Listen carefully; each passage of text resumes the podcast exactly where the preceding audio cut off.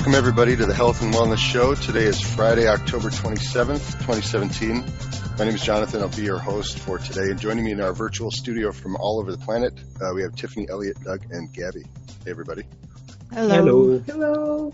Awesome. Hello. So we're missing we're missing Erica today. Uh, wish her well and hope that we we get to talk to her next week. Uh, today we are talking about the flu season and the hype around flu season. Um, it's that time of year. Uh, this is when all of the uh, get your vaccine here materials get rolled out. The uh, the fear mongering about the flu gets rolled out. Uh, the statistic that 36,000 people a year die from the flu is also rolled out, and we're going to talk about that a little bit. Um, so we we want to be clear and say that we are not implying that certain flus can be da- can't be dangerous. Uh, you certainly need to watch out for you know getting sick, um, but this seems to be one of these kind of like yearly things that everybody gets freaked out about, and it's really not. I mean, uh, uh you know, we were, we were talking about before the show how everybody has gotten the flu. I mean, I really, I'd be curious, like what percentage of the world population has never gotten the flu or flu-like symptoms from something. It's got to be really super small. Mm-hmm. I think that the only thing that we can say with any certainty is that everybody has experienced flu-like symptoms, whether it's caused by the flu or a score of other ailments Right. that have flu-like symptoms. Because when you think that you have the flu, it's very, very rare that your doctor will actually take a specimen and test you for a flu virus. Mm-hmm. That's true. And even when So- they do that, I think it one of the statistics that I read was that uh, out of hundreds of thousands of respiratory samples taken from people who have the flu, or so they think, and they're tested, only a small percentage, like 16%, actually shows there's flu virus there. Hmm. Well, I feel like that can also be used to connect, you know, fear with a bunch of everything, other things. If you ever do the uh, the late night WebMD searching for something because you're freaked out about what you might have, Yeah. uh, that flu symptoms, you know, flu-like symptoms is ever you could think that you have cancer because you have flu-like symptoms. You know, it's, Yeah, it's a bad time actually- to be a hypochondriac. I looked it up, and there's hundreds, hundreds of diseases that have flu-like symptoms. From Yeah. AIDS to TB, you can have flu-like symptoms with food poisoning. You transition can have into a low flu-like, carb diet. Yeah. Yeah. Exactly. the keto flu. You can have uh, drug withdrawal and have flu-like symptoms. Hmm. Yeah, Well, the- and it's funny because then you, you you think about the numbers that uh, the government bodies will all put out, like the CDC and the WHO, and it's like they say, oh yeah, 36,000 people die every year of the flu, and it's like, well, nobody's testing for the flu, so those numbers don't actually mean anything. It's that could biased. be any respiratory illness or something. That And could include pneumonia and all kinds of other things. It is actually biased because they focus on the flu, but it is not only the flu virus, it's also the host, you know. Hmm. What if the person has chronic obstructive pulmonary disease, like any, whatever infectious disease is going to be harder on him. hmm Yeah, So what was Yeah, it, well, the you flu or the chronic obstructive? yeah. Right. I mean, you can get your immune system knocked down and get pneumonia. You know, a whole host of things. Uh, If Mhm. you know, if you've ever had chicken pox, you can get shingles. You know, if you if your Mhm. immune system is lowered, there's, I mean, there, there's tons. Um, but yeah, the, the I think the salient point there is that statistic. They didn't test 36,000, you know, um, deceased people to find And that they they never had died from the confirmed flu, that number you know. with any lab either. Yeah, and they have made So it it's- actually. So basically, definitely just made it with up. Yeah, Yeah, that's pretty much it. They just made it up, and it's kind of like it's it's it's like these kinds of statistics are clearly, like in my mind, used to just sell vaccines, because the vaccine is the only thing that they offer as a possible solution. Uh, they don't mention anything else. They tell you that all herbal supplements, etc., and lifestyle changes are not are no match for the flu. So they pump out this number of thirty six thousand deaths, and then you know to sell more vaccines. And from what I can tell, it works. How much people does the United States have? Uh, it's like uh, 300 300 million. million around. Yeah, Yeah. 350 maybe. Because this year the uh, lab, you know, big pharma company manufactured 165 million vaccines just for the United States. So they are wishing their campaign is going to be that good, Yeah. so that many vaccines are going to be, you know, used this season. Yeah. I w- I wouldn't be surprised if, if they were. Sure. Yeah, it's If they have a everywhere. I mean, shortage.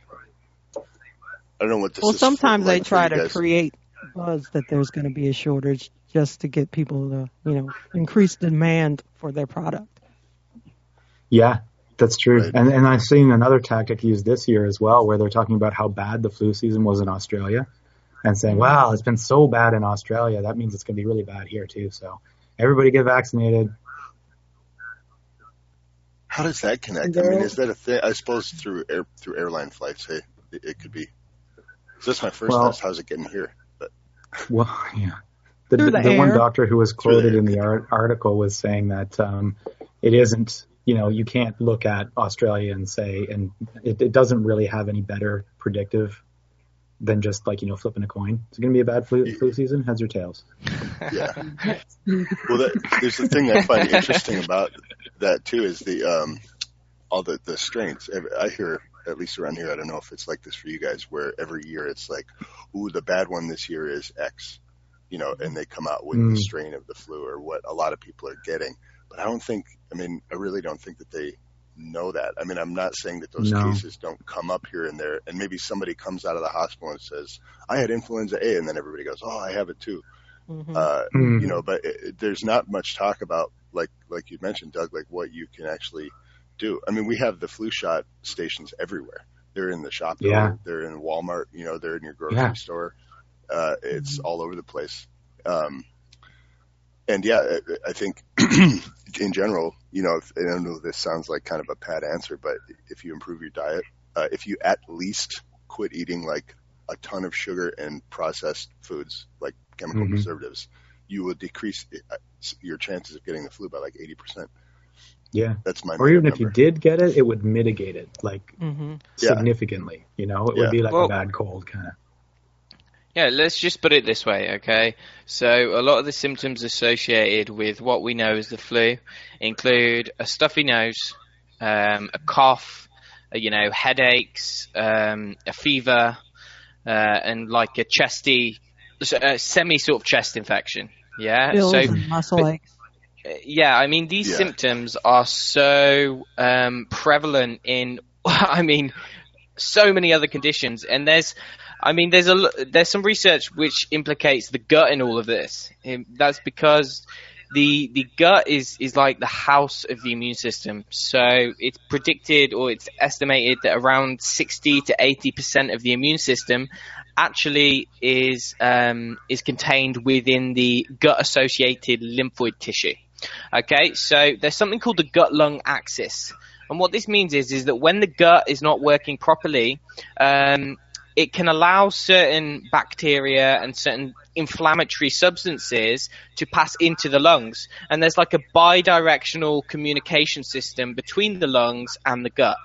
Okay, so a lot of research implicates um, things like uh, respiratory illness and coughs and colds actually with uh, some inflammation that is that is present in the gut.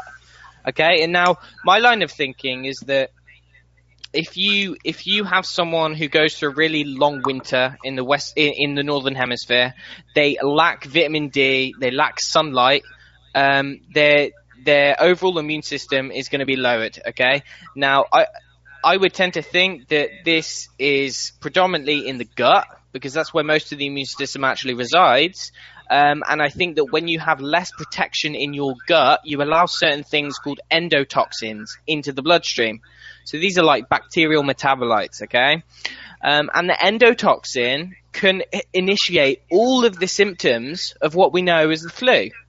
Okay, so there's research that shows that a lot of what we know as the flu is actually endotoxin, and it starts in the Hmm. gut. It's not necessarily something that you get from the outside world, and it kind of brings in the whole argument. You know, is it the host or is it the microbe? And the question, you know, it, it seems like it's more more of the host. It's not necessarily what you come into contact with. It's more how your immune system is able to deal with um, the stresses of the environment. You know. It is Yeah, I'm with interesting you on because the that, children Elliot. and the young people usually have like digestive issues when they have the flu, like Mm. diarrhea, you know. hmm So, and they have like a more immature immune system as well. hmm Well, I think that the flu, you know, from statistics, that most of the flus aren't actually caused by a flu virus. I think that the flu is just the body's way of detoxing certain hmm. endotoxins, and everybody has those same symptoms the cough, the chills, the muscle ache, the fever. I mean, that's what the body does to expel toxins. But to say that it's caused by a flu virus is not necessarily true. Like a Herxheimer reaction. Yeah. But then why does why does it tend to spread? Well, it happens mostly in the wintertime, and you have the lack of sunlight and the lack of vitamin D and the lowered immunity Mm. because of that. And people share the same environments. They sh- often eat the same diets, like if they live together. Maybe they have a similar level of immunity or lack thereof, and people get sick. Well, there, there are. I mean, there, there are viruses and, and and bacterial infections, right? You know that. So, like, I think the Doug, to your question, the way it would spread. Say somebody uh, is experiencing this, like some kind of a Herxheimer reaction. Their immune system is lowered. They come into contact with somebody else, they get a bacteria or something along those lines. Mhm. Then the person that they live with, Yeah. who may have a stronger immune system, may then be Yeah. susceptible to that, like getting stronger in the infected person, right? I mean, doesn't it become kind of I guess this is just my layperson's interpretation that if you have a bacterial infection and it gains ground and becomes stronger, you would be therefore like slightly more Or contagious. maybe the that false? seasonal, you know, the seasonal periodicity, you know, it not only has to do with, you know, things like vitamin C or the climate. It could be like a new genetic code introduced by, you know, this microbe infectious agent uh, introduced through the atmosphere. Somebody a long time ago made an observation, Wickermans, uh, I don't know if I pronounced it right um, he was speculating that uh, usually the flu starts in Asia, like China, Hong Kong, because the atmosphere was thinner there, so things entered the atmosphere easier Hmm. Interesting. I've But on the other hand, I was just gonna say I've, I've heard that theory that that's how like why you are more susceptible to getting sick when it rains. That the rain is actually bringing you know uh, microbes down from the atmosphere. Is that, have you guys heard that? Hmm. I I, do, I Yeah, cannot like corroborate this at all populism, right now. like like the air is it's bad, you know, it's bad air that brings the you know the infectious diseases. Hmm. Yeah. but on the other Yeah. hand, there are scores of people who do not get sick when Yeah. there's lots of people around them who are sick. Yeah. Yeah. I used to work in a can't- health it's food not store. just- and, An infectious agent that is causing the sickness. I think the host has a lot. absolutely. Yeah. No, I mean the terrain, like your terrain, Yeah. like how how healthy you are, how good your immune system is, is definitely part of it. Because I used to work in a health food store, and I'd have people coming in that were sick all the time. And you know, I was working around these people all the time. I was touching the same surfaces they were like, but I I rarely got sick, you know, because I was looking after myself. Yeah. So I think, yeah, the, the, there's definitely a combination of factors But there. that's only from the physical point of view, so to speak. Mm. I, I once read uh, Alexander Lowen's book, um, and uh, he was he was a psychiatrist, and Mm. he made the observation back in the 1920s or 30s or later um, that schizophrenic patients, people, never had the flu, and when they did, Oh yeah, it was a sign of recovery, yeah. of mental recovery, you know, mental disease recovery. That's a homeopathic um, Uh, Really? premise as well. Yeah, fascinated because I, I retrospectively, Yeah. he's right. yeah. Well, he yeah because apparently in homeopathy the w- one thing that they say is that the the worst disease is what will manifest, and there might be other things in there, Mhm. and if you kind of take care of the worst one, then that can allow an outlet for these other ones that are there but um, are kind of covered up by the worst one. So it's kind of like only one will present at a time. So Oh, I've read something similar, like people who have very serious chronic diseases, like say MS or ALS or something like that, they don't get the flu. They have much bigger things to deal with. Like my cousin has MS. He never gets the flu. but he's dying from MS. That's for sure. Yeah. Well, But then you push the vaccine specifically to that population. Yeah, because they're weaker. Because they're weaker. Mhm. sure. Wow. And then you have to account for, I think there was a study that was out, um, people who get the flu shot for successive seasons are more susceptible to catching the flu Yeah. Yeah. because the and flu shot itself, able. yeah, lowers your immunity. Yeah, and they're they're less able to. This they also say that the more times you've gotten the flu shot, the less likely you'll be able to fight off like a really like a pandemic flu, like a really bad one. Like those ones, Yeah, will, make- those, the people who are getting the regular flu shots will will kind of get decimated by those. It seems to me by like about 50-50, maybe that's a super rough guess, but uh, of people who get sick when they get the shot. Because there's, I also hear a lot of people during the season are like, I got the shot and I'm fine, you know. Mm. but it's so like uh, uh, unique, to, you know, to your genetic makeup, to what you're eating at the time, uh, all sorts of things, right? hmm So maybe they're fine because they didn't got the full manifestation of the flu, but they start coming down with a chronic disease or like a mild cold that never goes away. Mhm. You know, Mhm. Sure. it gets chronified, you know. Yeah.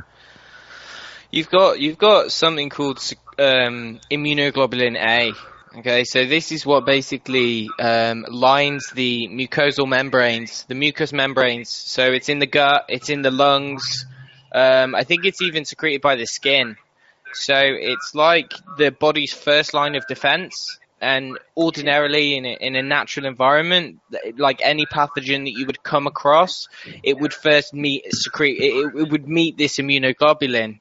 Um, but when you inject a vaccine into the directly into the bloodstream, you're completely bypassing the immunoglobulin A, um, and so it's like, I mean, you're taking this organism which would never have a way of getting into the body otherwise, and you're completely bypassing every natural defense against it, and then hmm that that organism, if it's live, like a live virus, because there's so much there's so much research which is implicating like chronic stealth bacterial viral infections to chronic diseases. Um, Mhm. It's like when you inject that thing directly into the bloodstream, that can get anywhere. You know what I mean? And I mean, there's some research which would say that, say, if you injected a bacteria into the bloodstream, that bacteria could set up shop in one of your um, in one of your joints or something. You know, like Gabby, I'm sure you you know much more about this. Um, you know, like rheumatoid arthritis, it, uh, when they take a biopsy of the um, of the joint, it hasn't been Mhm. shown that there is there's like chronic biofilms of bacteria and things Yeah. in some cases. Yeah. Yeah, uh, that one, yeah, it's like uh, that even there was this, the creation of a protocol which involved uh, antiparasiticals and antibiotics, and a lot of people actually went into remission from their from the rheumatoid arthritis, you know, from taking antibiotics. Wow. This is crazy. Yeah. And unfortunately, the, for this year, the update on the vaccine is that it has to be intramuscular, like very deep in the Mm. muscle. And the elderly are going to get a double whammy, Mm. higher dose, because they published some studies. And I downloaded one just to see. Apparently, yeah, it was more effective if they double doubled the dose. And I looked at the first author, and by curiosity, I I searched for his disclosures. Mm. And guess what? he works for Sanofi Pasteur, the guys that made the flu vaccine. Big surprise. Unbelievable. Yeah. Yeah, well, wouldn't what's the what's the deal with the elderly? I mean, I get that they, you know, ostensibly, if you believe kind of like the party line, they would need more vaccine because they're more susceptible, right? But doesn't that also? I mean, immunologists don't deny that people get sick from the vaccine, or do they? Like, because it obviously happens.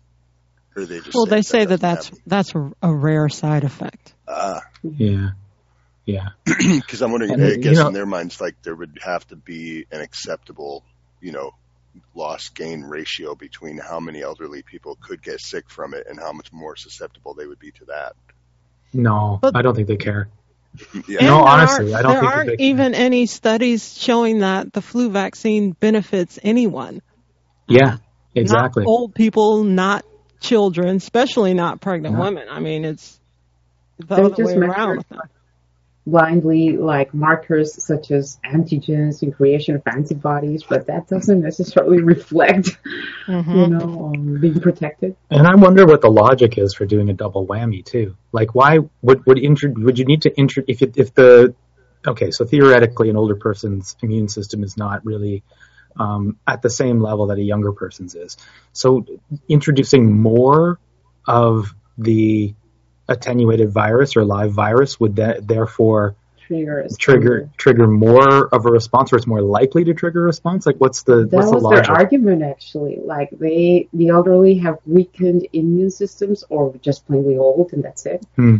So the double whammy should trigger a stronger reaction over creation of antibodies. That doesn't reflect on anything. It happened in the study, but Right? is it really a good thing, or maybe it's Yeah. a bad thing? Yeah. Yeah, they're called poor ridiculous. responders. Their antibodies don't respond strongly enough to get in a shot, so they have to give them some more. It's their fault. Jesus.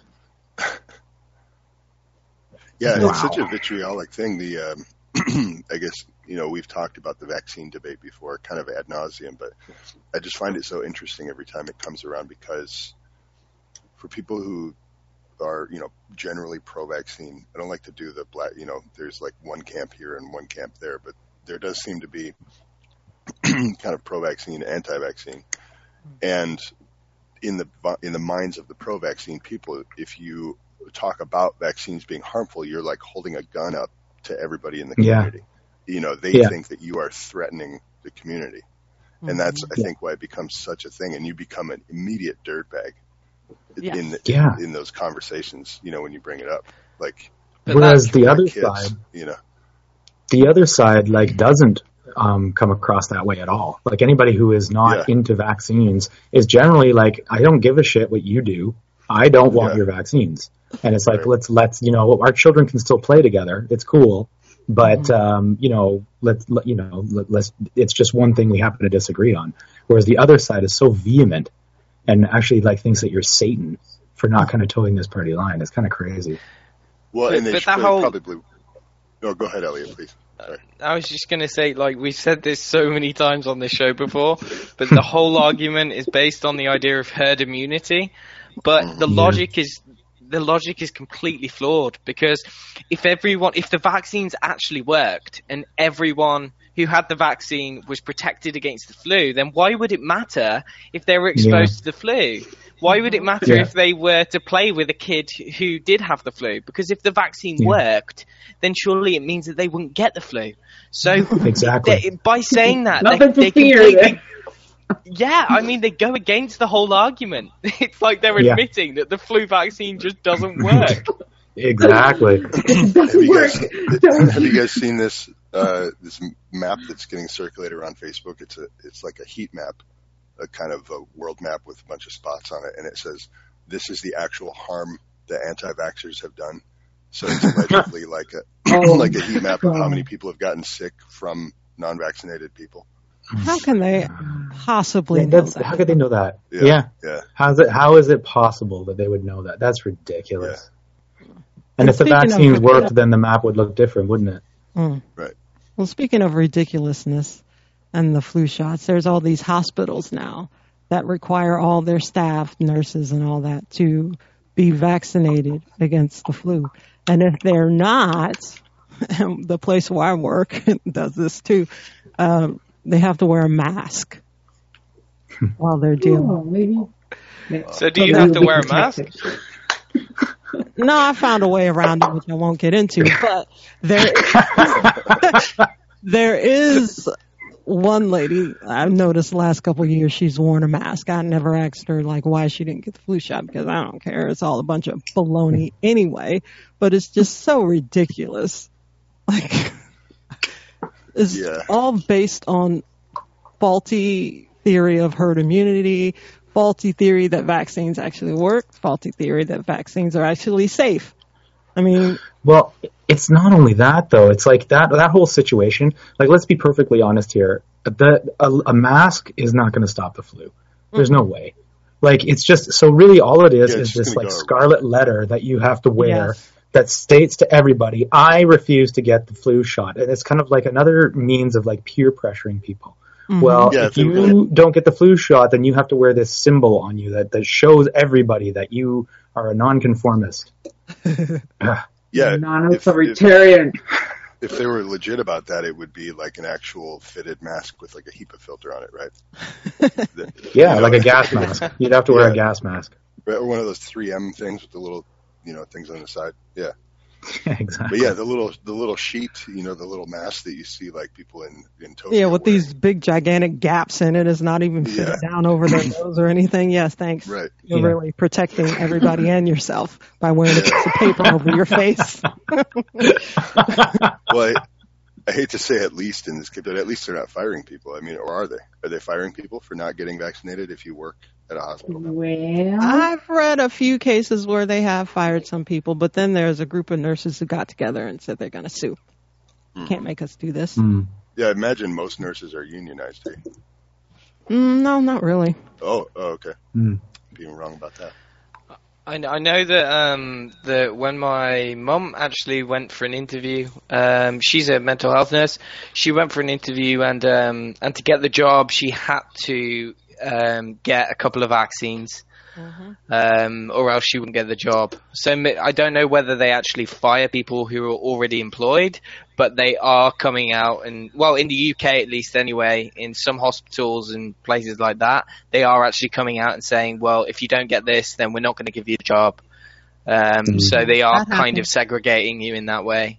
And I think, Doug, Mhm. I think that that was a really good point about what you said, um, because by by putting that mask on people, you know, they're essentially isolating them. You know, they're segregating them from everyone else, and they're essentially Yeah. painting you with the non-authoritarian um, thing. And I, I guess I guess for for the majority of pro-vaxxers who do sort of see see you as Satan by not getting a Yeah. vaccine. Um, Yeah. Then that could that could be quite quite troublesome actually for an employee Absolutely. who's you know who has to wear this this label um, and then has to deal with the consequences of that socially and psychologically and everything and that's overall Yeah. I, you know it's, it's pretty harsh Yeah, that's why. I chose a different route. yeah. uh-huh. I'm very curious about that actually. But, Oh, yeah. Uh, the, uh, Catherine. the views expressed by Tiffany are, are not the views and opinions of the Helpline Show. Do your Well, own I wanted to- make your own decision. Okay. I wanted to add that, okay, there was a, a study published this year, in 2017. Apparently, the vaccine is tremendously unpopular among healthcare providers. Hmm. It has the among the highest failure uh, rate of failure, you know, of compliance. Hmm.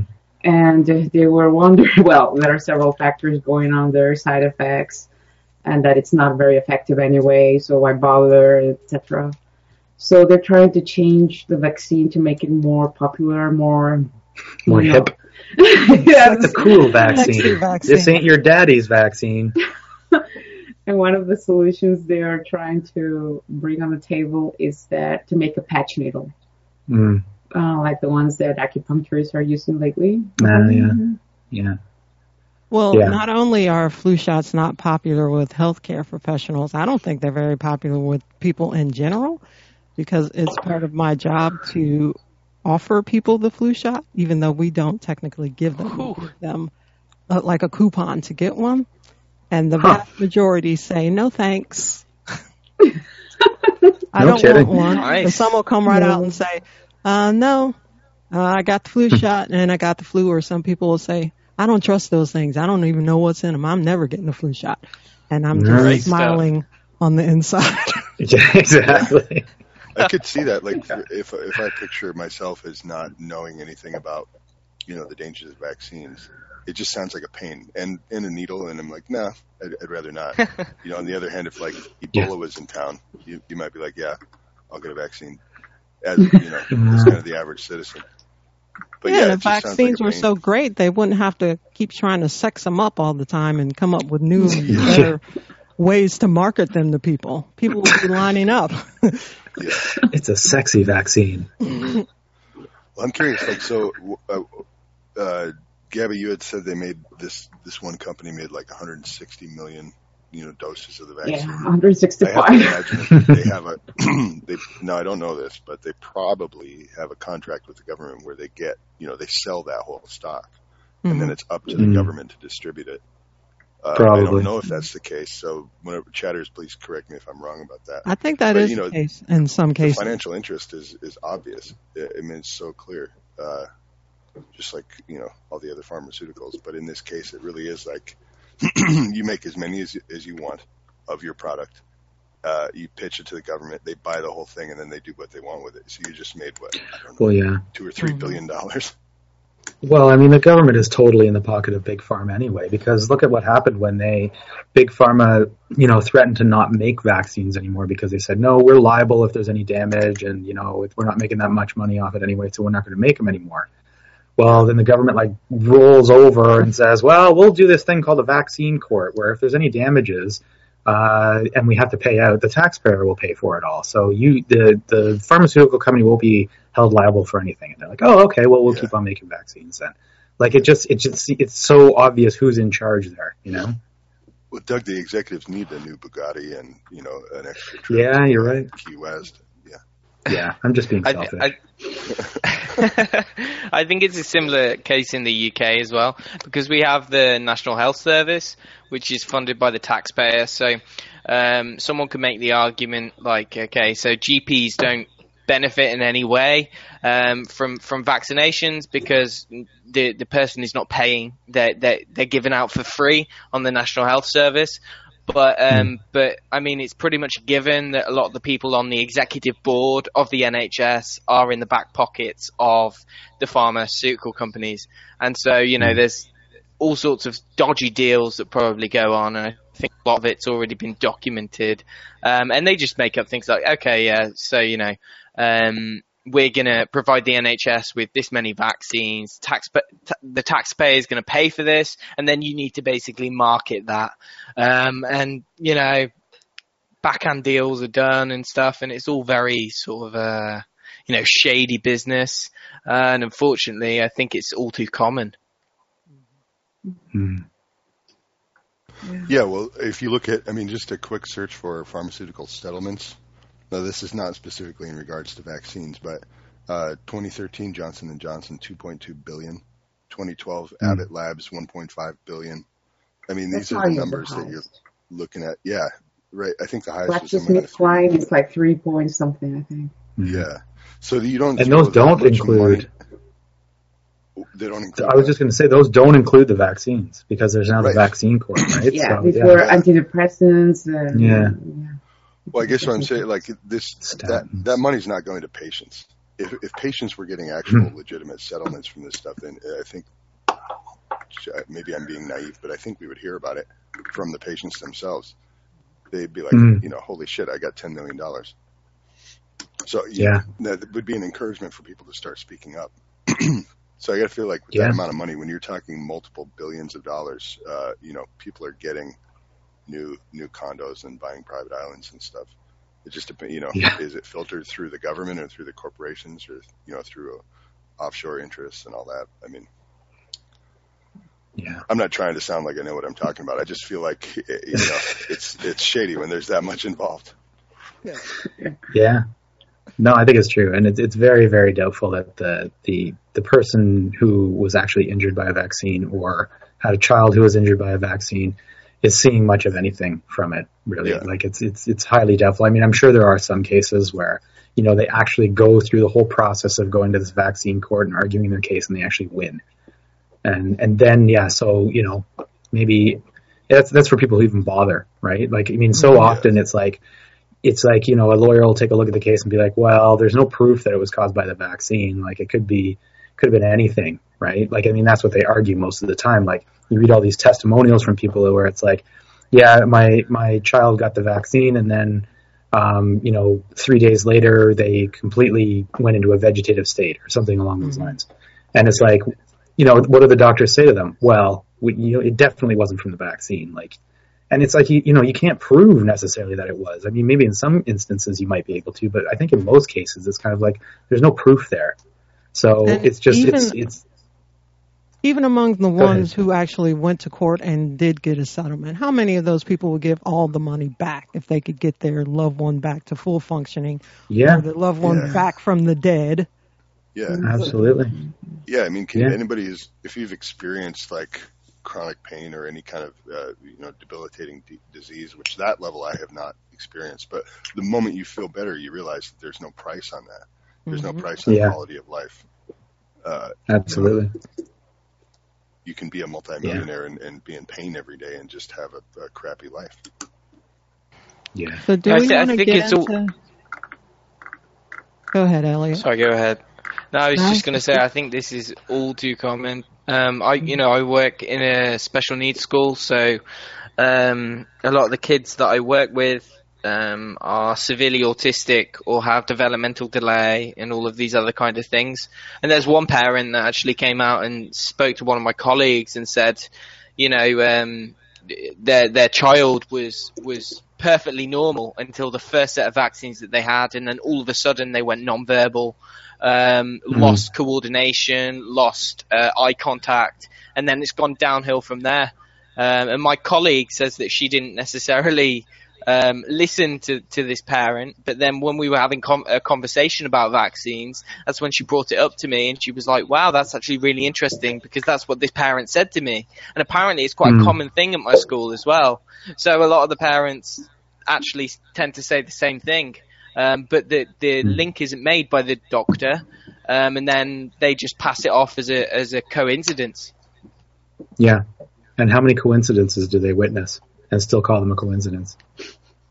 Yeah, there was one article we read where there was scores of pregnant women who were vaccinated with the flu shot, and what up to three days later or a week later they had miscarriages. I mean, loads and loads Mhm. of women all saying the same thing, and their doctors all said that no, it wasn't the vaccine. Yeah. Yeah, you can still see the uh, okay the, these years announce, announcements of the vaccine. I read them, you know, and said okay, vaccines in pregnancy that are no adverse, effect, you know, it's it's safe, you know, that are more information the second, third trimester, but it should be safe. And Well, a lot of them say that- people. Yes. A lot of the inserts say that the vaccine wasn't even tested for safety in pregnant women. Exactly. Yeah, but they go ahead and recommend it anyway. Yeah.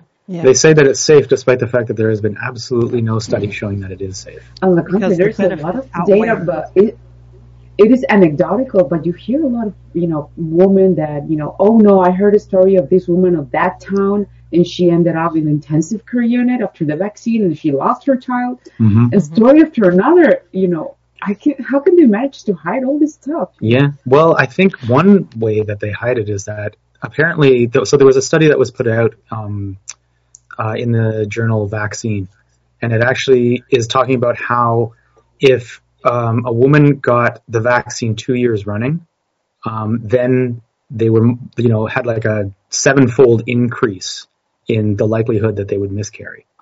So it's kind of like it's one of those things where it's like you know you can't necessarily tie it directly to I got the flu shot and then I had a miscarriage. It's like no, it's only people who had one kind of two years running, and they were looking specifically at 2010 and 11 and 2011 12, and it's the, and those um, the the people in that situation um, were more likely to miscarry, and apparently it happened before too in the 2009 2010 um, year as well.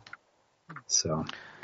But the, oh, re- reading that article about that particular study really made my blood boil because Mhm. I think it's it's the same article. Um, the it, it was published by Green Med Info, and um, Mhm. and they're talking about one of the journalists for the Washington Post. And Mhm. this particular journalist basically, I mean, it's so disingenuous they they wrote they, they basically had to report on the findings because they're you know pretty significant findings but the uh, the way that she wrote the article i mean she wrote the title of the article she said um she says researchers find a hint of a link between flu vaccine and miscarriage i mean Yeah. how Hint? disingenuous you know a hint Yeah. an eight eight eightfold increase i mean seriously Yeah. how can this woman sleep at night I mean, Yeah. she, where is her conscience? Does she have a conscience? Probably not. Because, Yeah. I mean, like, seriously, you, you say that there's a hint when that's a massively significant increase. I mean, how can you say something like that? You know, I mean, where's your social Yeah. responsibility? Where's the responsibility for all of the women who read the Washington Post? I mean, it's Yeah. absolutely disgusting how someone can get away with that. It's criminal, you know? And just so our, our listeners know that what that reporter's name is Lena Sun, and she writes for the Washington Post. And apparently, they have actually since changed the title of the article, um, although, like, and so it doesn't say a hint anymore. Although throughout the article, it's still the same article, and they do use that word hint. But um, after after this cri- criticism came out on Green Med Info, they changed it. Yeah, I would think that's a pretty big journalistic transgression. You Yeah. That's it, it's definitely a, if not an outright lie, it's a it's a miscommunication at the very least about you know. My thought when you were saying that was it, obviously they uh, they didn't lend any credence to the actual data, but uh, even the word hint is like, wouldn't pregnant mothers want to know if there was a, a hint of a, a you know a chance of difficulty with their pregnancy? I feel like you know they look out for every possible threat to their Mhm. pregnancy when when a woman is going through a pregnancy, and that you know Mhm. saying something as a hint is implying that nah, this is not that big of a deal. When you know, so even despite the lie, I feel like it's still a huge And gap. then, and then they don't. They recommend, you know, that they abstain from certain supplements and herbs Yeah. because they're pregnant, and you know, and we don't know the information about these stuff, you know. But the vaccine, it's fine, right? Yeah. And Don't further in eat that fish if you're pregnant because of the mercury, yet we're going to inject you with a vaccine that contains mercury directly into your bloodstream. Yeah. Exactly. Well, in the nutritional, I mean, uh, th- this is not my area, but I, uh, listening to, I've mentioned it before, uh, Dr. Tent from uh, downstate Michigan. Mm. He's a natural practitioner, chiropractor. He does a lot of lecturing, and his, so his stuff is on YouTube. So if you look up Dr. Tent, uh, I think he's got some pretty good material. But he states in kind of a simplistic way to help get it across to people that a human body, a human baby, needs essentially 90 things to grow, uh, you know, in, in the womb. Um, the combination of minerals, uh, supplements, vitamins, and uh, that fertility doctors uh, tell women that they need about nine or ten things. So they're they're in general giving them you know a tenth of the nutrients that they actually need to grow a successful pregnancy. And he said with the stuff that a fertility doctor recommends to a human woman, you could grow a worm. Ah, You know, God, that's Yeah. horrible. yeah. Jesus. So you know, the, the like- problem. Sorry, I've ahead, cut you off, Jonathan. Please, no, go ahead. I was, I, I was just going to say the problem with this, with like recommendations for pregnancy, um, because you know I study nutrition, and so when I go on to practice in the future, it's getting around these sort of uh, legislation is kind of like a minefield. There's a lot of things that you that you legally cannot recommend to pregnant women, but I think a lot Sure. of the time, what, the reason that is is because a lot of herbs and um, vitamins and stuff, they're, they're not studied. Um, there's no, there's been no clinical research done on them because they probably because they can't be profited from. Yeah, so big pharma hasn't done massive, uh, you know, research clinical trials. So there's no research to to suggest that one it would be beneficial or two it would be detrimental. So it's Hmm. it's kind of like you can't prescribe it anyway. Um, but I would tend to think that a lot of the time, a lot of these things that they say are not to be used in pregnancy, I would imagine that some of them are probably very benign. It's just big pharma hasn't sort of decided that they can make a lot of money from that and therefore there's no research for that. But it's Yeah, so exactly. hypocritical in that a lot of the time what is recommended to be safe for pregnancy, for instance, folic acid, I mean, if Mhm. any of you know anything about Ben Lynch's work, who does a lot on genetic um, polymorphisms, specifically MTHFR, it's a genetic sort of mutation. Um, that w- when they give folic acid to pregnant women, uh, I mean that can actually cause more harm than it can good. But that's recommended by every doctor. Uh, so it's it's kind of you know it's paradoxical and it's hypocritical in many ways. Sure. Yeah.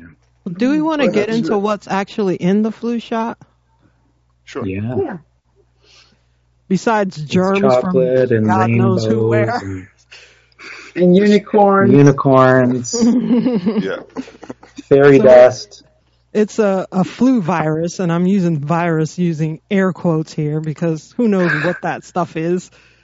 So I guess they get a sample from somebody who had the flu, again in air quotes, and they get a virus and they weaken it. I don't know exactly how they weaken it. Sometimes they have a weakened strain of flu virus, sometimes they have a live strain, and they combine it with uh, preservatives, antibiotics, mercury, formaldehyde, polysorbate 80 detergents and antifreezes and they shoot it up into you. I mean, it sounds Mm. fantastic. Yeah. I wonder if is there, there's a trick here. Okay, I downloaded the PDF from the official documents with the ingredients of the vaccine for these year's vaccine, at least here in, in Europe. You know. And yes, there is the polysorbate, you know, and the formaldehyde and the embryonic eggs or something, and um, the anti, well, the flu antigens themselves, and then some words that read like sodium uh, something, potassium something, and like four of those, and that's it. Mm. Mhm. Now I have to get the um, get a sample, a real sample, and check the ingredients inside to see if there's if there's more, you know, Mm. because um, according to this, it doesn't have mercury nor aluminum, but I know that most of them do, Mhm. at least aluminum. You know, it's an ingredient that is pretty much default. Mhm. So we'll find out. um, I guess when it comes. And some of these flu vaccines have squalene in it, but squalene occurs Yeah. naturally in the body, in the brain, and in the uh, nervous system. Mhm. But they put squalene in these vaccines, I guess, to increase the antibody response or whatever faulty reasoning they come up with it. But squalene can actually help toxins move past the blood-brain barrier easily, Easier. and it makes your body attack its own naturally occurring squalene. Yeah. Yeah. Yes, yeah, so Because squalene is like a. I was just gonna say it's it's like a really highly unsaturated fat, so mm-hmm. it's it's found in like the neuro the the myelin sheath that surrounds the neurons.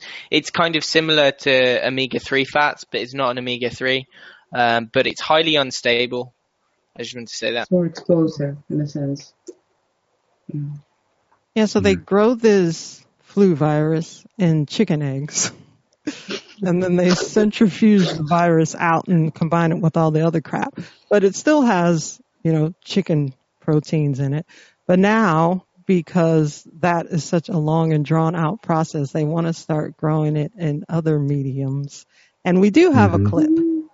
And this Okay. is a few years old, but it's uh, featuring Sherry Tenpenny, Dr. Sherry Tenpenny. She's uh, famous in the uh, anti-vaccine community for her criticisms, but it's a little less than four minutes so We can play it. Doctor, I wish uh, could have been around you a couple years ago when H1N1 uh, was coming out. That got to the point where we would watch the local news and find out where we could finally get our shot. There were no shots available here. Let's wait next week. You'd go at the local college, and people would line up for hours on end to get these shots. No doubt something else is going to pop up in the next couple of years that is going to lead to the same thing but that you know is, that was going to be a pandemic, and nothing ever really came about about Oh that. gosh, you know, we had SARS, we had bird flu, then we had a, another round of swine flu. Mm-hmm. We had a bunny flu next. I mean, who knows? And so it's, it's going to keep recycling.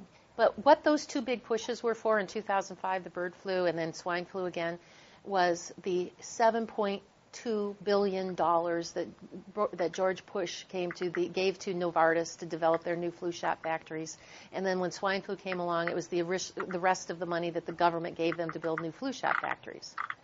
That's all it was, really. At the end of the day, when you pull back the curtain and see what's back there, mm-hmm. was because How flu shots are manufactured are by in eggs. It's a very labor intensive, time intensive, expensive process that they take an egg and they, they literally pick a little top off the shell and they inject some viruses in there and then the virus grows in the egg for 11 days. They centrifuge off the, the virus and uh, supposedly separate the virus from the egg, which doesn't all get separated. And then they get viruses that come out of the egg and that ends up in the flu shot. And that's how flu shots are made.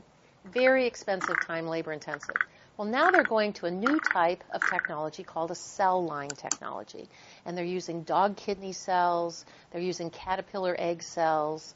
And what they do with that is there's a big vat of these cells, and they inject the viruses in there. And, and so then they can harvest flu vaccine every six to eight weeks. With the egg process, you had one flu shot season per year because it was very time and expensive te- uh, technology. Well, in order to get funding to create their new cell line technology factories, they had to create a pandemic so the government would fund it, which they did all over the world. There's a new one. It's Novartis's new flu shot vac- factory should be coming online in about a year in North Carolina. Lots, lots of new jobs down there to create flu shots and in the flu shot factory, and it's going to be made from dog kidney cells. So now you're going to be getting dog DNA injected in you.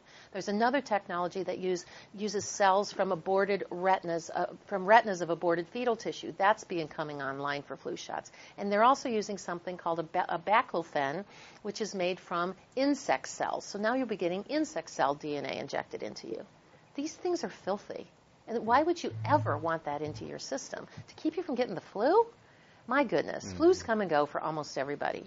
And, mm-hmm. and, even people that have chronic diseases and that they're more concerned about, you know, we don't want people with heart disease, high blood pressure, cancer, whatever getting the flu.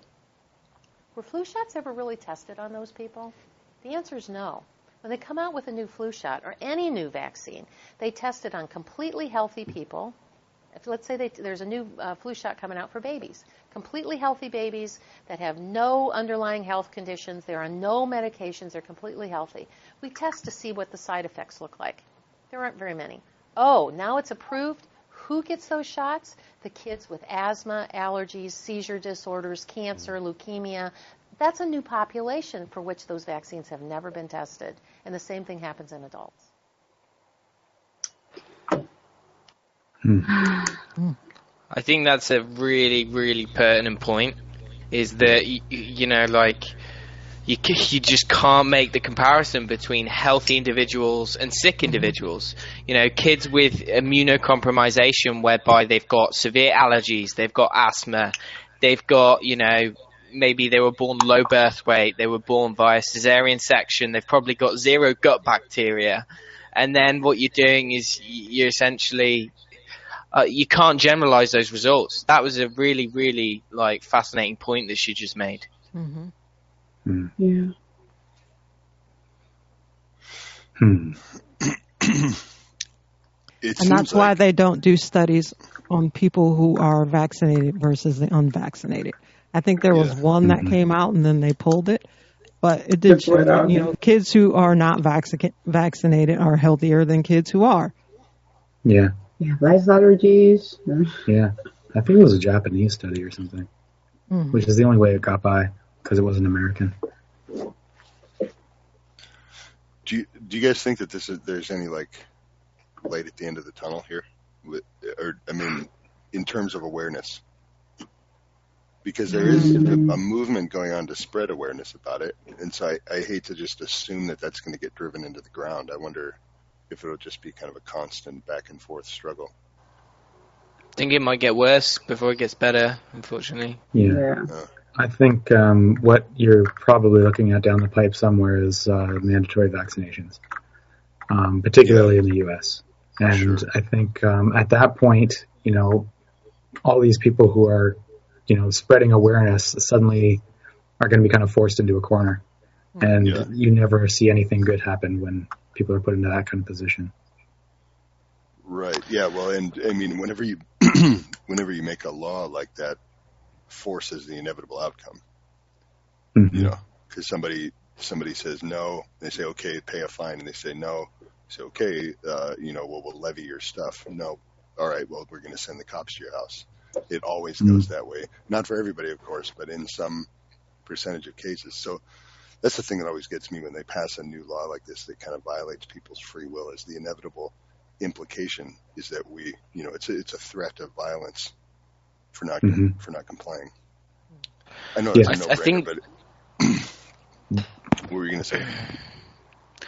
I was I was just going to say, um, I think the most tragic aspect of all of this and the sort of picture this that this is painting is is that it's going to be enforced onto children, and I think that's Yeah. the worst part of it because, like, the child's immune system is is so susceptible to these kind of toxins and I unfortunately I think for some of the kids or maybe even the majority of kids who have gotten brain damage or severe autism or something like that from vaccines there's probably no way that they can fully recover from that if it's bad enough um, I think for the adults uh, like we're in a slightly better position because our immune systems are somewhat developed and that we can take sort of precautions. If it were to come to the point where we needed to get vaccines, we could probably do a lot to detoxify this stuff.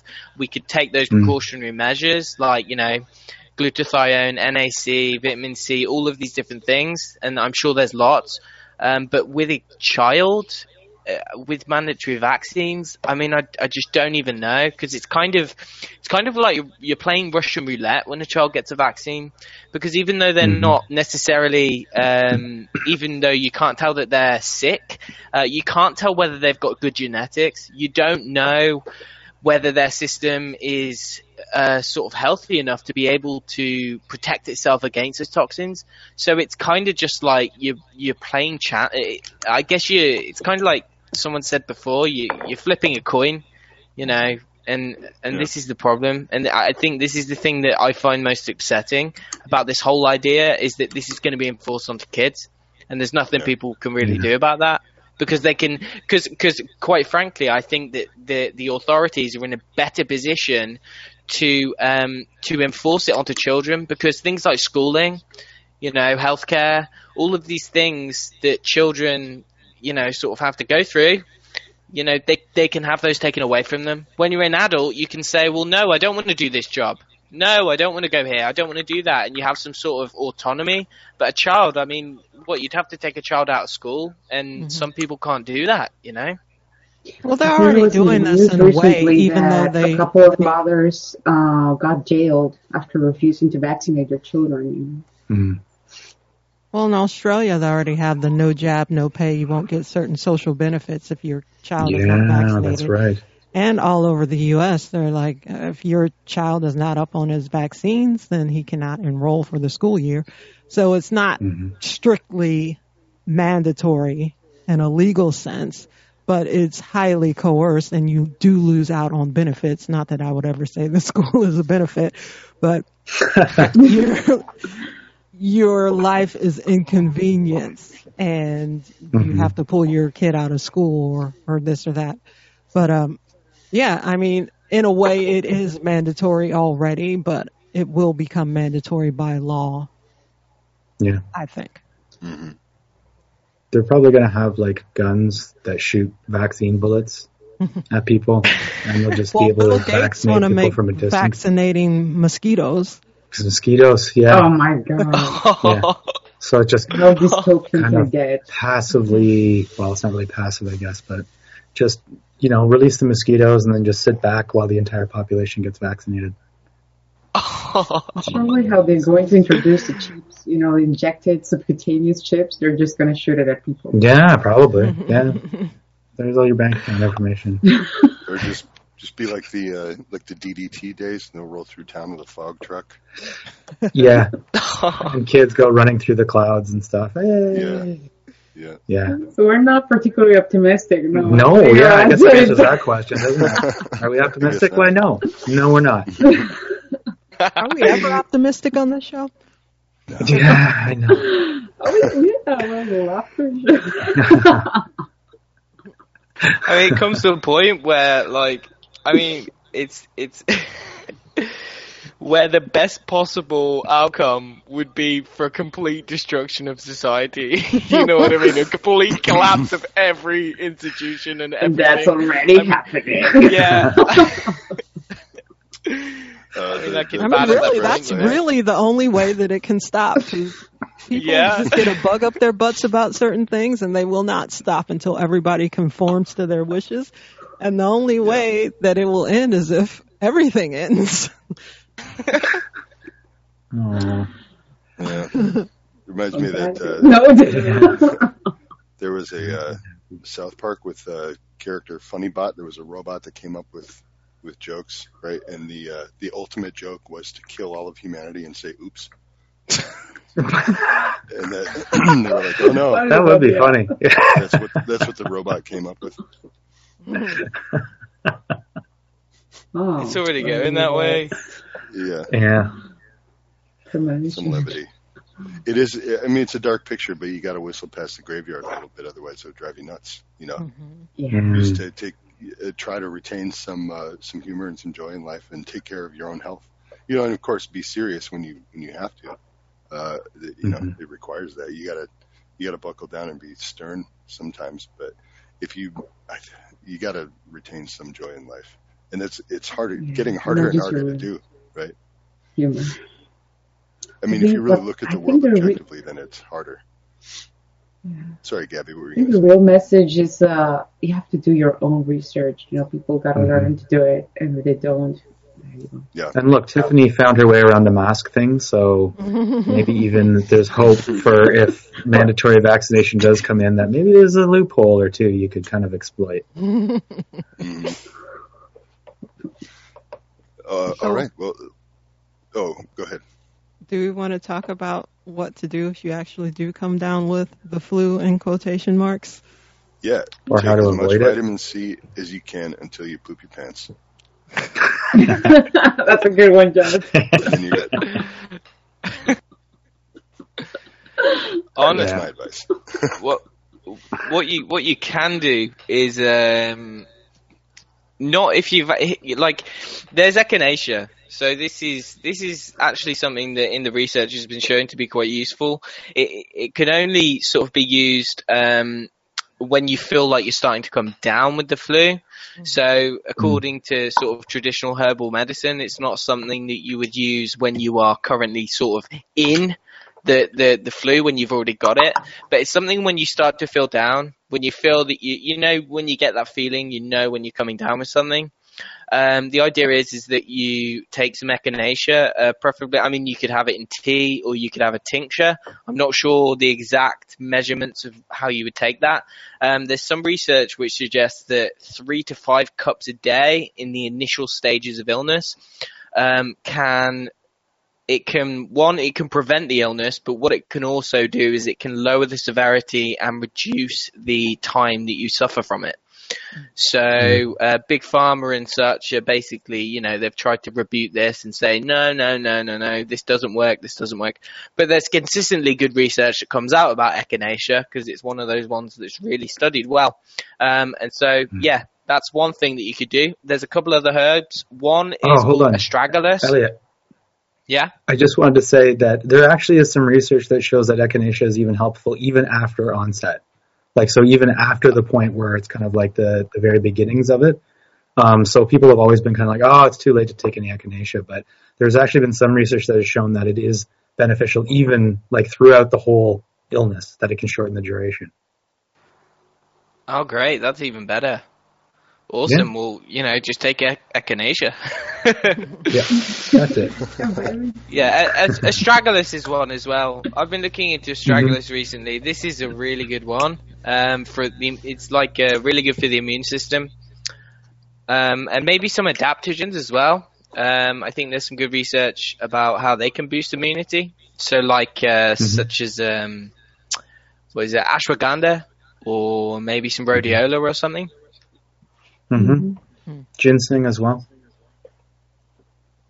Regarding minerals, And uh, zinc add is quite good, isn't it? Yeah, like antiviral. Oh. Well, one Go of ahead, our Gabby. Chatters. we a... Oh, I'm going to step out of the way. I was just gonna add about rest. Like nobody wants to rest. You just want to keep going because kind of like they're mad because they're sick, and hmm others do have to work and they have no choice. hmm but I try to put it that way. Okay, you can rest now and recover quicker, or you can carry on this and you'll get a big problem down the road. You know? Mhm. Yeah, trying to go to work and do the things that you normally do during the flu just prolongs the suffering. One of the chatters said, crawl into bed, sweat it out, and let grandma make some chicken broth. And that's my method. Oh yeah, Just go to bed. yeah, that sounds great. Yeah. That's what I do. I go to bed. You know. Yeah, and chicken broth, chicken soup is actually like it is very good. It has glycine in it. It has Mm. collagen. Like it is actually very good for the immune system. It tastes Yeah, good. but I'm, tastes I'm so busy Especially on farmers. sleeping out my flu. I, most I can manage is a couple of sips of broth, and I'm back to sleep. Yeah. Mm. Yeah, and if you've if you've got like a sauna, like that would even I guess that would increase the amount of sweating that you do, and that's Mhm. even better. You know, if you've got like a far Yeah. infrared sauna blanket or something, or if you're in bed, get some red light on your face, and that Sure. is Mm. surely going to help. You know. And Yeah. then sit back and thank your lucky stars that your immune system knows what to do. Yeah. Yeah. Yeah. There's actually um, a study out recently that showed that uh, certain flavonoid compounds actually work with the gut bacteria, or the gut bacteria uses them to make compounds that have um, anti-flu effects. So flavonoids are found in a lot of different foods, but particularly like black tea, red wine, blueberries, chocolate. Although the sugar is going to be kind of counterproductive there, but uh, 100% chocolate.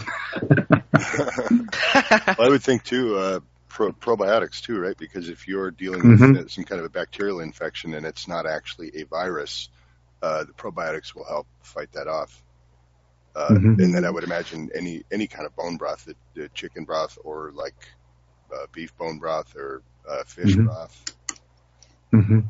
Yeah, fish head soup. Yeah. Mm. Yeah. well, that's super. I actually made some fish head soup uh, last week, and it's uh, it's quite fishy. Even if, you, even if you like fish, it's it's a little fishy. It's supposed to be very nutritious. Yeah, choke it down. Yeah. So yeah, I think most of the time, I mean, if you do get it, I think like Tiff, what you said, the main key would be just to rest, you know, and take care of yourself. Take some supplements, but mainly just like don't stress yourself out. I think uh, Mhm. preventative for me. I mean, it's uh, diet and uh, like I said, probiotics, and then s- you know some supplements.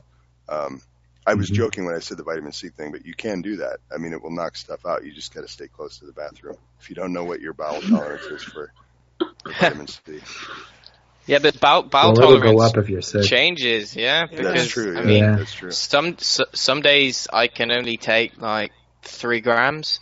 On other days when I'm really sick, I mean, I can get up to like thir- 30 grams in the day. Wow. No, no, no bowel tolerance, you know, and that's when you know that you're really sick. So Mhm. you know, you can. It's yeah, you, you kind of have It was to. viruses. Uh, it was the flu virus, uh, the flu infection, and uh, what was it? The other one, the um, mononucleosis, Mm, that has the highest bowel tolerance. mm, Vitamin C for vitamin C. no I think we should be calling Probably. it bowel intolerance. Yeah. Yeah. yeah. But also on that note, um, I personally highly recommend liposomal vitamin C. Uh, Mhm. And for our listeners, if you're if you're kind of DIY minded, uh, you can do it yourself. I guess the proper way to make it is with an ultrasonic vibrator, like a like a jewelry cleaner that has a stainless steel basin, and then you mix Mhm. the the ascorbic acid with some kind of uh, uh, fat, um, preferably something like uh, Lecithin. coconut oil or or even yeah lecithin. Imagine No, it's gotta be coconut oil lecithin. I don't think coconut Does it have oil to be work. lecithin? Okay, I think so. yeah, cool. Mm, Um, it's I've, there's, I've there's found some like a lower level, um, sorry, like a like a way to make it simply, and I don't know if this is true liposomal, but I have a really insanely strong blender, and so I'll just throw Hmm. in some coconut oil with some vitamin C powder and some like warm water, and then blend it Hmm. straight for like you know 30 seconds, and then drink that Tastes right good? away. Uh, it no no it doesn't. oh. but, uh, Better than fish head soup. yeah, but it's uh, like I said, I don't know if that's true liposomal vitamin C. Like, I mean, I'm encapsulating Yeah. some of it, but probably not all of it. There's there's some no. debate on that about whether the ultrasound cleaner can actually form liposomes. There's some people who say that it can. There's other people who say that it doesn't. I don't know whether it produces true liposomes, but what it can do, I think, is form phospholipids. So um, the vitamin C becomes incorporated into the phospholipid, and that Gotcha. is um, it's more utilizable. So it, it is still better than having just standard vitamin C. So even if it's not liposomal, it's still a good idea. Yeah. I think Yeah. that's what, what kind of to say to people that write on my blog. I have a the recipe for liposomal vitamin C on the ultrasound cleaner, Mm. and uh, a lot of people report. You know, they they report their testimonials. Like somebody even posted in my blog that uh, so cancer went into remission. I don't know if they did something Mm. else. So I said, I don't know if it makes liposomes. If you want to guarantee biopharmaceutical grade, but Yeah. this seems to help people. You know, people like it. you know. Yeah. Gabby, what's, Yeah. can you give listeners the, the URL to the blog in case somebody hears this and they later and they Oh, it's the chat? um, health uh, Dash. dash ma- matrix.net, and then you search liposomal vitamin C. It's just a recipe, you know, Mm. and that's Yeah. it. Yeah. I think that And would help some a lot of basic people, background. especially if people don't have like a starting point or any kind of, you know, it, it takes you a minute to wrap your head around what, you know, what you're doing. And so uh, I guess I think most of our listeners would be aware, but just real quick, you, what you're doing is, uh, right, either vibrating or agitating to such a degree so that the, nut- the, the nutrient, vitamin C or magnesium or whatever it is, is encapsulated in, in little fat bubbles, essentially, right? Like Mhm. the lipid Yeah. encapsulates the, the vitamin Yeah. and it will pass through your gut more efficiently when you take it. hmm Exactly. There's another way that that may work as well, um, and this kind of links back to the gut. Um, is that often? I mean, this is one of the reasons why I think sometimes when you're sick, it's best just not to eat anything or just to drink broth, um, because you know, say you are really ill, then it you can get like something called leaky gut. So um, the gut lining basically becomes permeable to different toxins and stuff. So you're more susceptible to endotoxin, and that can increase the symptoms of the flu. So sometimes it's best not to eat, but also the liposomal vitamin C is just so good for the gut. Um, Yeah. It's really good at healing the sort of uh, what is called the the intestinal epithelial junctions. So it can it can sort of it can help it can help with the gut basically. Cool. Mm. Well, I think that's a, a natural function when you're ill anyway. I mean, when I've had flu, I certainly wasn't hungry at all, and my stomach didn't growl. I Mm. didn't want to eat. Mm. So You're that's nature a lot of telling you, you know, you need to rest and lay down. You're not. This is not the time to be putting stuff into your system. It's time to clean up. Mhm. Yeah. Um, also, I don't want to go without. I, I, I don't want to go without mentioning uh, iodine. Lu- Lugol's iodine Yeah. as a supplement for the immune Yeah. system. So I don't know if a higher Yeah, that- doses of iodine during the flu would help per se. I don't want to say that, but certainly supplementing with it would increase your immunity. Well, one of our forum members recently had the flu, and he said that, yeah, I'm gonna nuke it, you know, Mm. with Lugol and vitamin C. And I think he said uh, he got over it like in 24, 48 hours. Wow. Wow, That's really good. man, you got to Uh, be it was careful with that intense, nuking like, you know. mentality, though. Yeah, you do.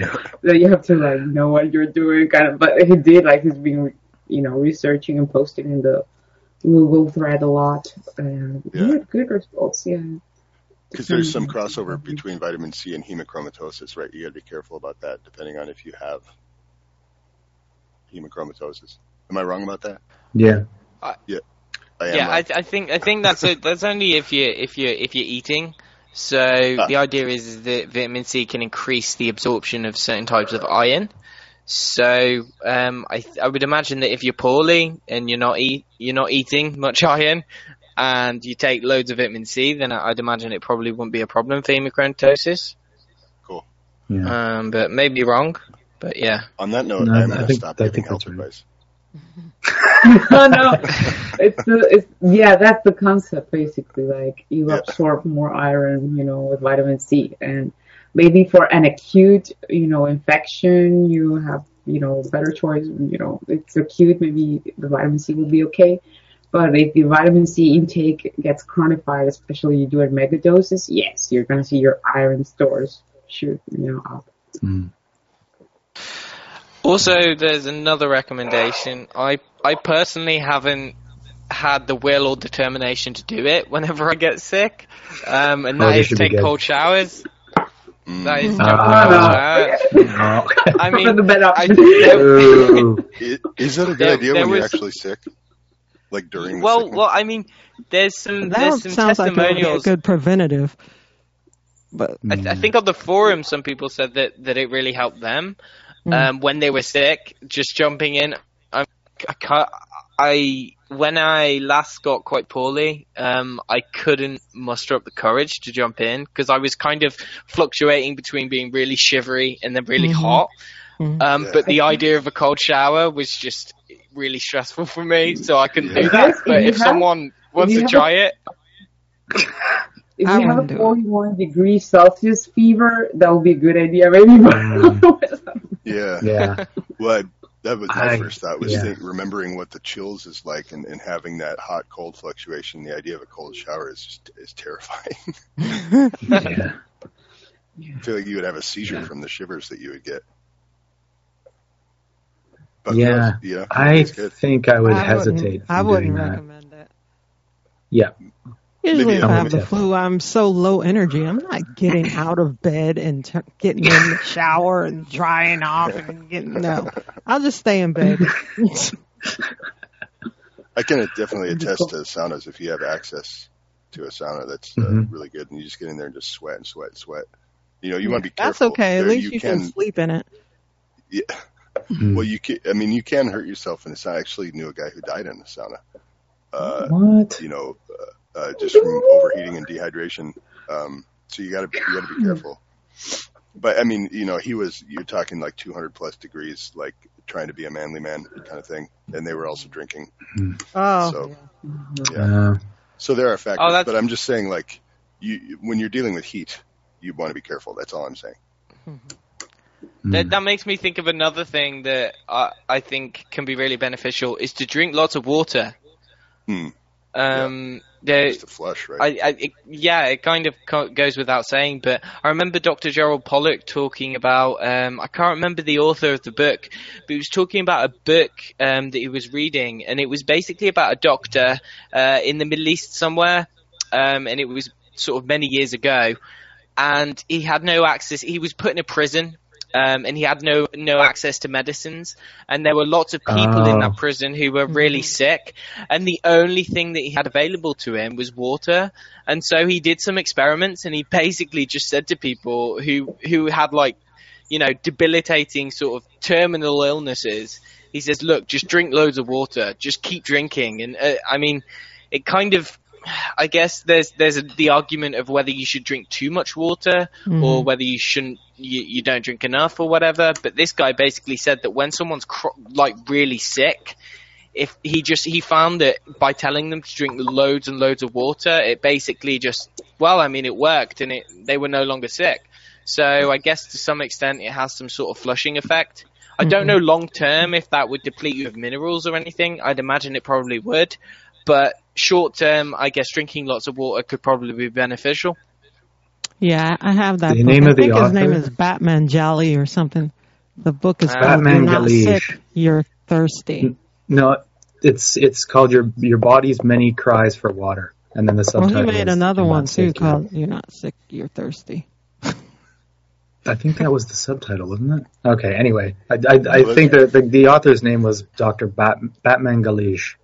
Batman? They call him Batman. Yeah, that's they called him Doctor Batman. He's Iranian, I think. Cool. Ah, okay, yeah. Well, I mean, it makes sense. You know, uh, that's part of the Gerson protocol for cancer. Is is I forget the amount, but it's like a gallon, uh, somewhere around a gallon of fresh water per day. Ah, that's a lot. Yeah.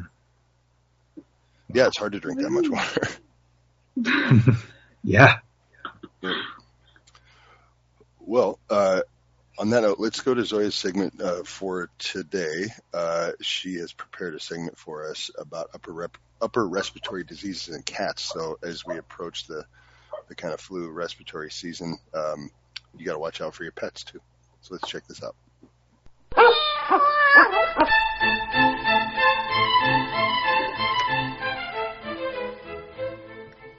Hello, and welcome to the Pet Health segment of the Health and Wellness Show.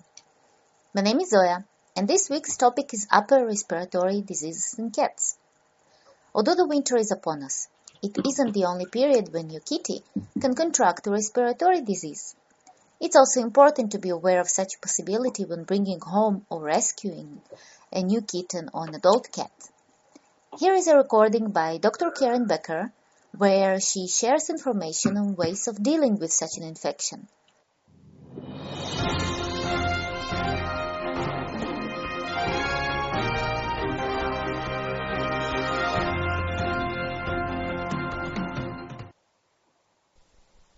Hi, this is Dr. Karen Becker, and today we're going to discuss respiratory disease in cats. Feline upper respiratory disease is a, a, complex syndrome that can affect the eyes, nose, throat, sinuses, and mouths of cats. Upper respiratory infections can occur in, of course, any type of cat, but more commonly affect shelter cats, catteries, which are cat breeding facilities where there's a number of cats in potentially a smaller enclosed environment, as well as the feral cat population. There's a whole variety of different bacteria and viruses that can cause upper respiratory disease complex in cats, but most notably, there are two viruses that are most commonly implicated herpes 1 or rhinotracheitis, uh, as well as calicivirus. Both are well known to cause uh, upper respiratory disease in cats. There are some other diseases, Bordetella, mycoplasma, reovirus, um, chlamydia, as well as Pasteurella, all can be implicated as secondary invaders as well as a part of the entire syndrome.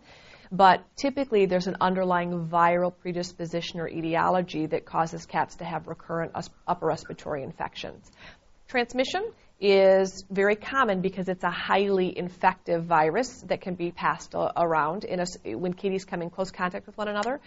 So it's nasal secretions or eye secretions that are passed from cat to cat contact. So this can be kitties that are grooming, kitties that are hissing or spitting at one another, kitties that lay in common close environments, or even uh, these viruses or bacteria particles can be spread on toys, food bowls, or even humans that are touching one cat and then touching the other kitty. You can have transmission of disease occur just through human contact. So well, that's one of the reasons that I tell all my clients that if you are rescuing cats, if you find a cat along the side of the road, of course you should pick it up. But it's really important that if you have an indoor house cat, that you keep any new cat that you rescue from a humane society or that you're bringing home from an unknown stray or feral background or a kitty that comes into your garage that you're thinking about feeding or introducing to your cats. It's important that you keep them separate for about 30 days just to make sure that they're not potentially harboring one of these upper respiratory diseases that can then be spread through all of the cats in your home. When you think about upper respiratory disease in cats, there are, of course, some symptoms that you would associate, sneezing being one of them. Rhinotracheitis, sneezing is very common. Nasal discharge, conjunctivitis, eye discharge, uh, stuffiness, which causes kitties to not want to eat, decreased appetite, fever, lethargy, anorexia, all are common symptoms as a sequelae to being infected with upper respiratory viruses.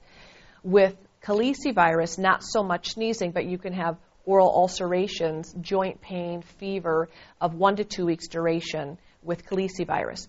So these viruses are diagnosed through a test that your veterinarian will do called a PCR, polymerase chain reaction test. It's important to be able to determine which of these viruses is going on because there are some other syndromes that can look like upper respiratory disease, heart disease, asthma, fungal infections, can all mimic what an upper respiratory infection could look like. So I do recommend you get a diagnosis. Most importantly, these viruses can oftentimes run their courses anywhere between one and four weeks, but during this time, many cats don't feel well, they're lethargic, and they quit eating because they can't smell their food. Cats uh, are interested in eating because they're able to pick up the, the aroma of their food. And when they're congested and when their mucous membranes and sinuses are inflamed, they oftentimes choose not to eat. So supportive fluids, um, uh, appetite stimulants, homeopathics. There are some great nutraceuticals you can put cats on to help bolster their immune defenses, to help their immune system overcome this virus. But really, we're focusing on supportive care because these vi- there's not a specific antiviral medication that's going to help your cat overcome these viruses. At my practice, I use olive leaf, arabinogalactans, lysine and homeopathic nosodes very regularly with pretty good success in helping to shorten the duration of these upper respiratory viruses. It's also important if you have a cat that has recurrent upper respiratory viruses that you need to think about the fact that your cat could be infected with immunosuppressive virus, FIV, or feline leukemia. So we do recommend that you have your cats tested and make sure that they're viral negative with other life-threatening diseases like feline leukemia or FIV that could be causing immune system suppression, and these secondary, in theory, non-life threatening upper respiratory viruses are allowed to continue to resurface. Some cats are able to clear these viruses and you're done. Some cats become recurrent shedders, which means they never effectively clear these viruses. And they foster these viruses in their body, and during periods of stress, these viruses are allowed to become expressed. So, several times a year, or maybe even every other year, when there's a period of stress, or let's say you're moving, your job set, schedule changes, you introduce a new cat into your home, those are all biologic or physiologic emotional stressors for your cat, and that can allow one of these suppressed viruses to come back. So, it feels to you like, my gosh, my cat never really shook this upper respiratory disease Probably you have one of these viruses that has become expressed. The goal would be to keep it suppressed, but also then to keep your cat's immune system strong to prevent recurrent outbreaks from occurring. Focusing on keeping your cat's immune system strong means number one, reducing stress. Number two, keeping your pet on a species appropriate diet. Uh, you can consider watching my videos on how to wean cats off of dry food and onto canned food, off of canned food and onto raw food if you're interested in giving your cat a species appropriate diet that's going to best facilitate an appropriate immune reaction. We also recommend that if your cat has been diagnosed with one of these upper respiratory viruses that you not continue to vaccinate for them because your cat's already positive. So it's important that you keep your viral-free kitties viral-free. If you have viral-positive kitties, no problem in uh, nursing that colony, but until those cats are able to either clear the virus or keep it suppressed, it's important that you not infect your viral-free kitties with upper respiratory disease complex.